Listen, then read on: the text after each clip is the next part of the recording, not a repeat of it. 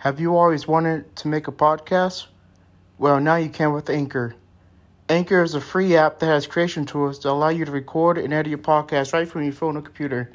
Anchor will distribute your podcast for you so it can be heard on Spotify, Apple Podcasts, and many more.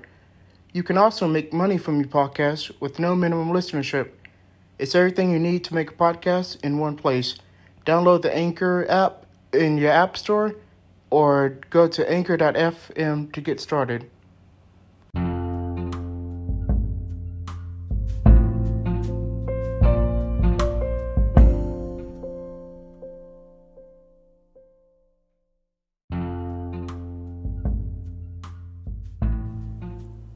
Chapter one. We will rise up and give power back to you, Donald Trump said as he stood in front of five thousand people. The crowd roared with applause. It was a rainy day in Washington, D C. Trump had just been sworn in as the forty-fifth president of the United States. As he was making his speech, his bodyguards were arresting a protester. Trump stopped talking and looked at him. "We have this guy over here," he began pointing, "who thinks he can just protest his way up to me. Knock the crap out of him." A few of his supporters gathered around him. One punched the guy. That led to a war of cheering from the crowd. Another supporter hit the guy. I was in the back taking pictures of it. I saw it and left the area. The crowd continued cheering. I tell you folks, these people are bad. A person like me would be furious at them, Trump commented as he pumped his fist in the air, instigating the situation. I ran to the bathroom of a nearby souvenir shop and changed into my vigilante suit. A black hoodie, bulletproof vest, black face mask, and a retractable metal staff. I also had a taser. I ran back to the crowd. I shoved through his protesters, shoved through his supporters, and ran towards the protester. The guys beating on him stepped back. "Back the fuck away from him," I belted. "Get him!" yelled Trump as the Secret Service rushed him to safety. I was surrounded by thousands of supporters. The five around me pulled out pocket knives. "Let's dance," I said as I punched one supporter. He fell down. The others lunged at me. I kicked another one down. Police officers came in with their guns drawn. They had me surrounded.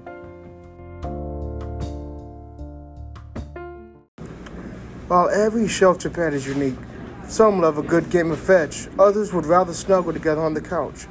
However, there is one thing they all have in common. They're all pure love. Right now, millions of pets in shelters and rescues across the country are waiting to be adopted. If you're thinking about getting a pet this holiday season, make sure to visit the shelter pet project dot org. Brought to you by the Ad Council, Maddie's Fund, and the Humane Society of the United States.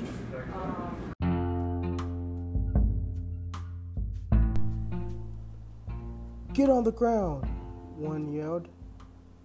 "Listen to him, you son of a bitch," said another cop.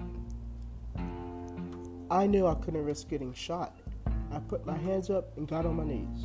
An officer began putting handcuffs on me. The crowd was chanting, "U S A, U S A. Another cop removed my hood. As he began taking off my mask, I swept and kicked him to the ground. The other cops pulled out tasers. They shot them. With cat-like reflexes, I managed to dodge them. They hit some supporters. I then fled the scene. I ran away from the crowd into a dark alley. There were ambulances speeding by. I took off my costume and changed back into my street clothes. As I stepped out the alley, my phone began ringing. "Gates, get your ass over to the inauguration," Joe Enroe, my boss, yelled. "I was just there, I—" My phone cut off. Five military jeeps drove by me. A man got on the P A. Speakerphone. To the citizens of the District of Columbia, we are putting the city under martial law.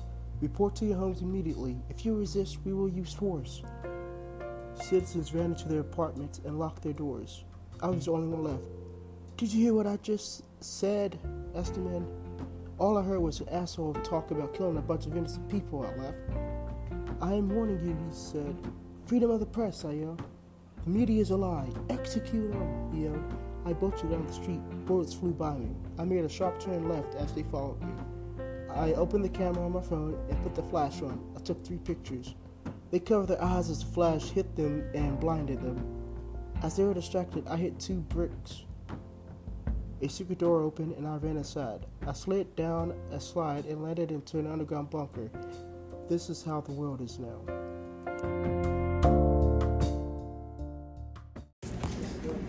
Buzz driving is drunk driving, and if you need to do something to feel okay to drive, you're not okay to drive. Did you know over ten thousand people lost their lives due to impaired driving fatalities in twenty seventeen? Enjoying a night out and find yourself oversharing or taking too many selfies? The answer is yes, then you're noticing your BuzzFeed warning signs. These include over-texting, taking too many selfies, oversharing, chugging water to sober up, turning the music down to focus, chewing gum or popping mints, eating snacks to soak up the alcohol, drinking coffee to sober up, splashing water on your face, or doing jumping jacks. When you spot your BuzzFeed warning sign, call a cab, call a friend when it's time to go home. Just don't drive home. A message brought to you by N H T S A and the Ad Council.